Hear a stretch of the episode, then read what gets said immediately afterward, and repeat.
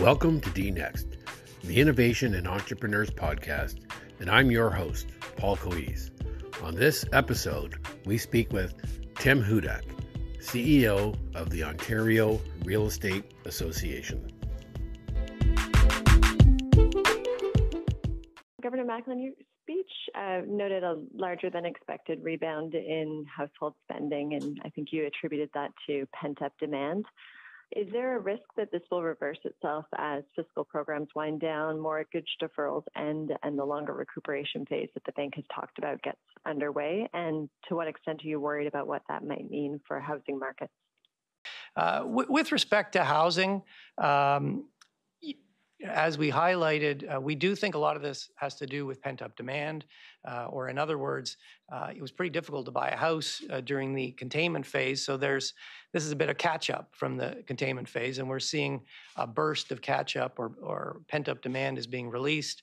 Um, we do expect um, the pace of uh, housing activity growth to to uh, moderate going forward. Uh, this as this pent up demand gets worked off. Uh, uncertainty, you know, household confidence, consumer confidence, uh, it's off the bottom, but it, it's still it's still not strong.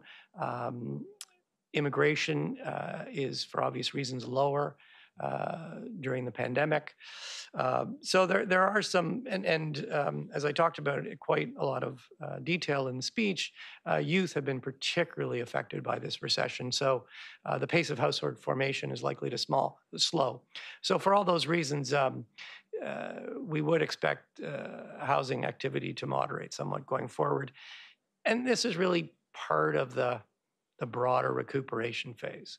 Uh, overall, we think the economy is going to be moving in the right direction, but uh, the as we move from reopening to recuperation, the pace uh, is going to slow and it's going to get a little choppier.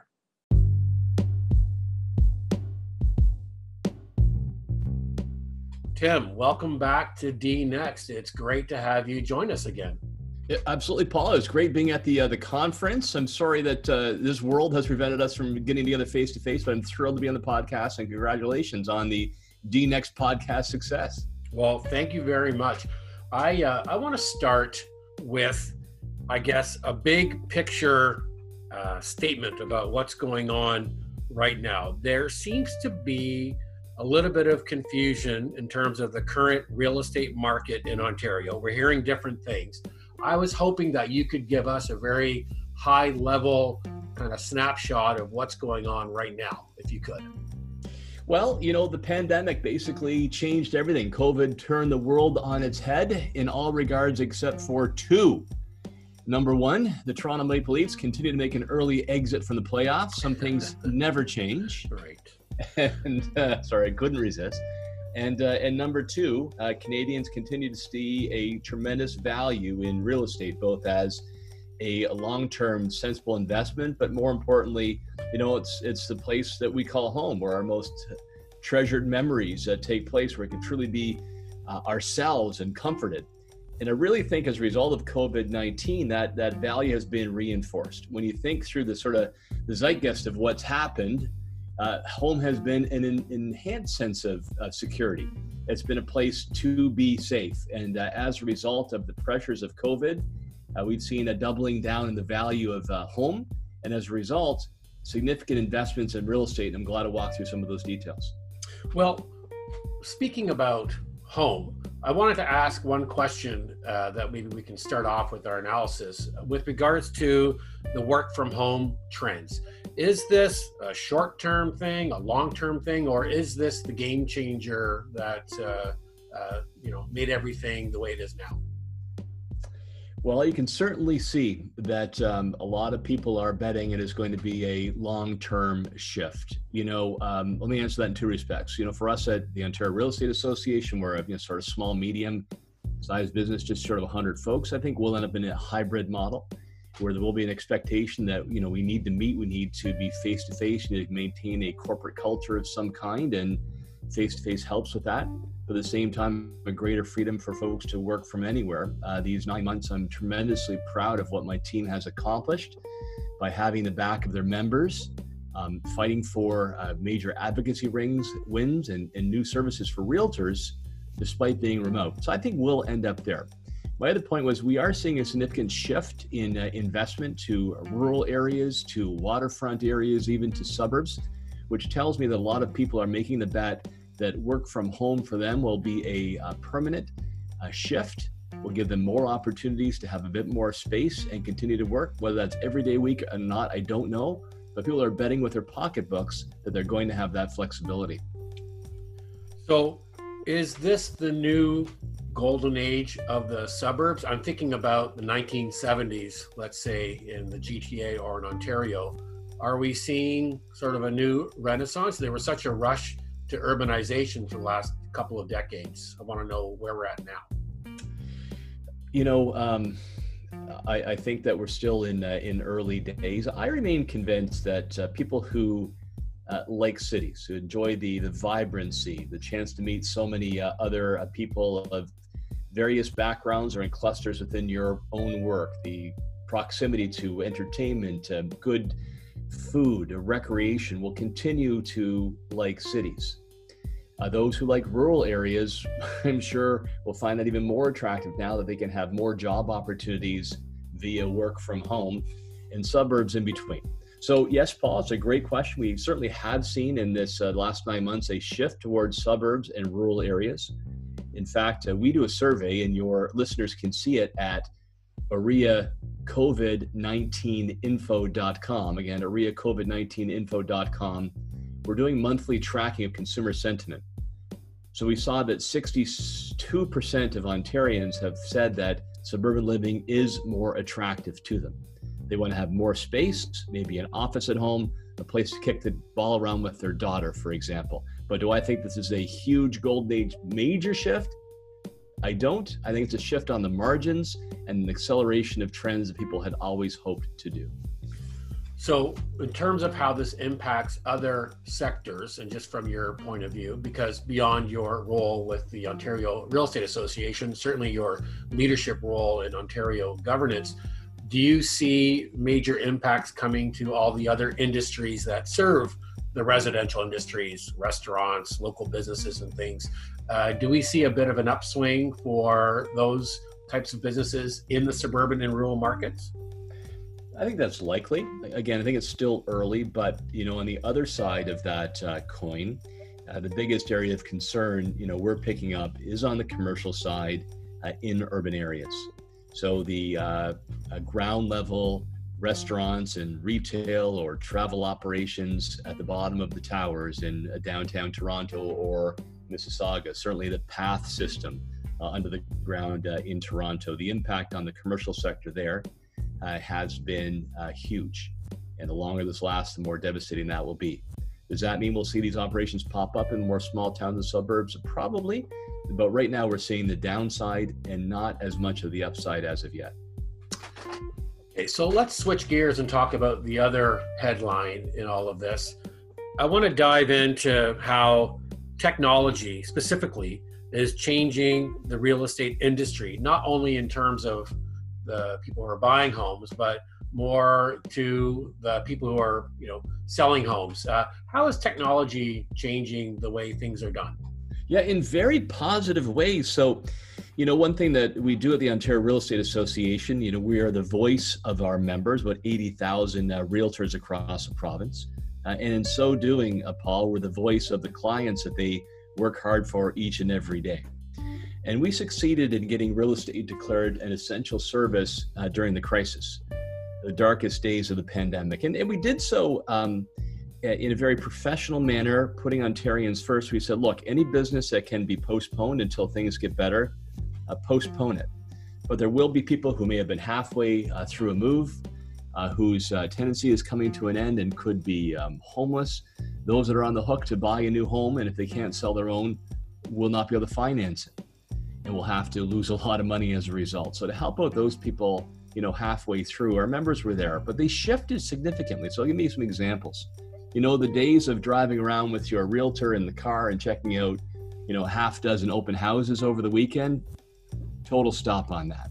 Instead, our realtor members pivoted to uh, online showings, virtual open houses, uh, virtual documentation meetings. We suggested to them that you should use virtual means first and to the greatest extent possible. And they did. And they adapted to that quickly, as did the consumers. The end result of this is when somebody finally goes to see a home, and there have been some that are purchased strictly online without ever setting foot in the place. But usually, when you finally go to see a home, now you've narrowed it down to the ones you're most serious about, only the most serious buyers coming into a place. So you're saving time, you're saving money, you're protecting the environment, and the exchanges then can happen a lot faster because you're really cutting to the chase using virtual means instead of that drive around inspection of a dozen different places. So, as a result, what role do you see entrepreneurs playing in the future of this sector? Is there still room for more innovation and how things are done? I have always been a, a big uh, booster um, of prop tech. Um, the notion that uh, when you bring the, the great minds of, uh, of technology and innovation to bear on what is fundamental, and that's a real estate investment to the vast majority of Ontarians. As you know, uh, the family home is the greatest uh, source of, uh, of savings uh, for retirement for the typical Canadian family. If you bring those things together, it's powerful. So we've seen that demonstrated now with amazing video communication technology, uh, the chance to have your own version of HGTV at home where you can inspect homes that you're looking at uh, in great, great detail, have your questions answered, narrow your search, saving you time and money. Um, the second phase uh, I see of this is if there are ways for prop tech companies uh, to help in the next stage, which is smoothing out that process between getting a mortgage and getting financing and having the inspection uh, done and working with a lawyer. Anybody who can smooth out those bumps in the roads, I think it's going to make a lot of people happy. Will make a ton of money. I imagine that for most Canadians, real estate, uh, their home is the primary wealth generator over generations. That's how uh, they're they're doing this stuff. Do you see that uh, as being, I imagine, going forward the same thing in the future? And what challenges do you still see existing kind of in that space, both for home uh, homeowners and the uh, real estate agents and, and industry that support that? Yeah, in fact, uh, I think Paul that we've seen that value uh, reinforced. Um, and everybody's been cooped up in their homes uh, through the first lockdown, and in many parts of the province now the second. And as a result of that, um, the value of having a home has been enhanced. We have seen a significant uh, increase in the number of people who were living in small rentals, small condos, who say, "My God, I need a place with some space, some windows." uh, some breathing room. So we've seen that reinforced. And also, I bet you every couple listening or individual has looked around their house and said, oh my God, I need to fix these two or three things. So I, I feel that the value of investing in your home for your personal benefit, the comfort and security of your family, and then a long term payoff uh, has uh, been even more ingrained into the Canadian uh, character, particularly uh, in the province of Ontario. So, what are the obstacles in the way? Well, the one challenge we continue to face uh, is that home ownership is actually in the decline. It has been a great story about the history of this marvelous country, Canada, that each generation had a better chance of owning a home of their own than the generation previous. That was true, Paul, through the Depression, through the World Wars, through the 60s and 70s, but it stalled in the last number of years. Why is that? We're not building enough housing supply, not enough choice, not enough affordability in the marketplace. And some of our national institutions have put up more roadblocks in the way to getting financing. Here's an area again where I think technology can help in innovative ways of financing, maybe micro ownership of, of homes, uh, paying back loans. I, I actually feel like we can turn this around and certainly work from home will enable more people to find an affordable place to call home to. So I, I do feel optimistic that this short term negative trend will turn positive. So perhaps a, a, a, challenge or an invitation to new entrepreneurs and innovators to tackle this, perhaps, and see what they can incubate in D Next little while. Yeah, I mean, I, I talked uh, earlier uh, on the the next podcast about technology uh, enabling the inspection of a home, the marketing of a home, understanding the home. I think the other phase for uh, fintech would be on financing. Uh, what kind of innovative approaches can we uh, have to help people, you know, make that uh, down uh, payment to spread out the risk uh, over time? You know, certainly there are financial innovations in the states and may wash ashore here in Canada that help people. The hardest part of getting a home for most Ontarians today is setting money aside for the down payment.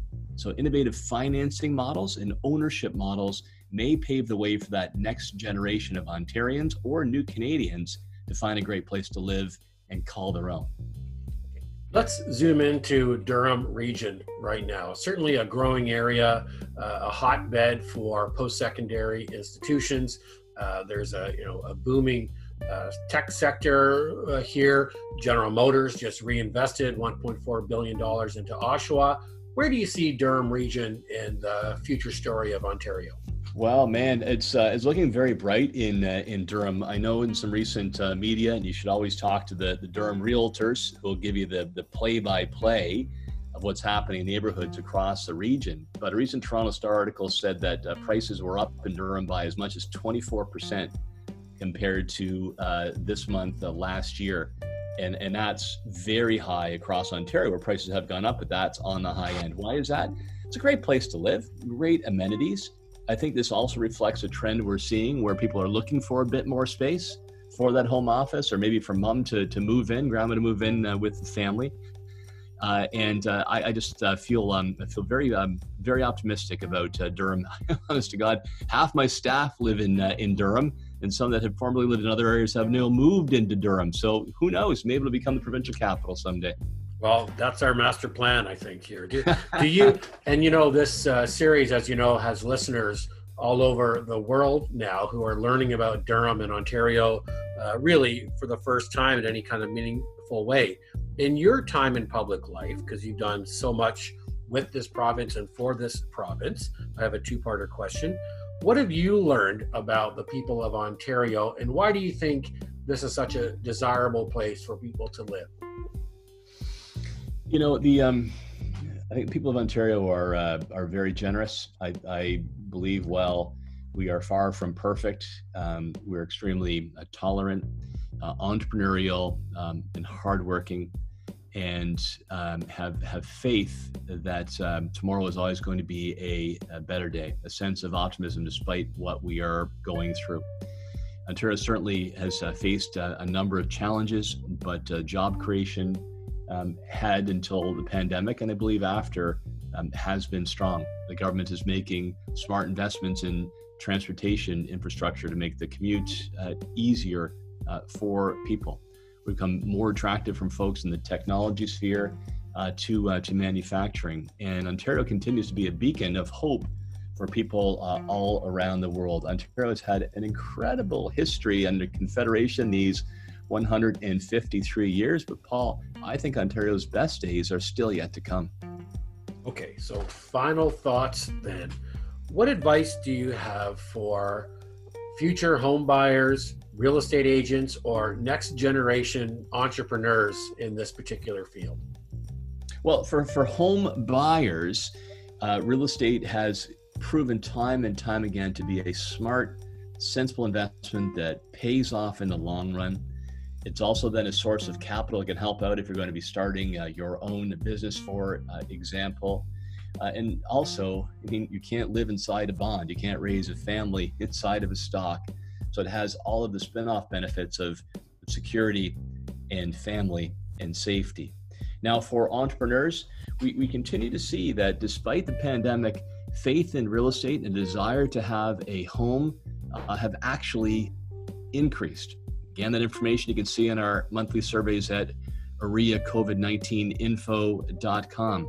But what are the pain points? Well, the number one, you got to make sure you've got a realtor who knows her stuff. You got to make sure that you, in making this decision, somebody who knows the neighborhood is going to be your advocate. We have amazing, highly trained professional realtors.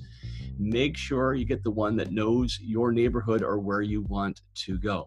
And then for the entrepreneurs, anything that will help to get more information to people, to help streamline the sort of fire hose that there is out there in real estate data so you're making an informed decision and then help speed up that process once you've made up your mind. The biggest pain point right now is after you've made the offer, and going through all of the paperwork with the associated professions before you can start moving in your couch. I think a lot to be done there to ease that process. Okay, and with that, we've just had a masterclass with Tim Hudak on real estate and what to expect uh, for the future. And I'm going to say thank you very much for joining us again, Tim. Always a pleasure, and we always learn something with you. My pleasure to be back on DNX. And, and Paul, thank you for, for your continuous work and bringing these issues to the fore. I'm glad to hear that you're, you're following a spread from Ontario and New York State right across the world. Awesome to see and continued success in 2021. Thank you, sir.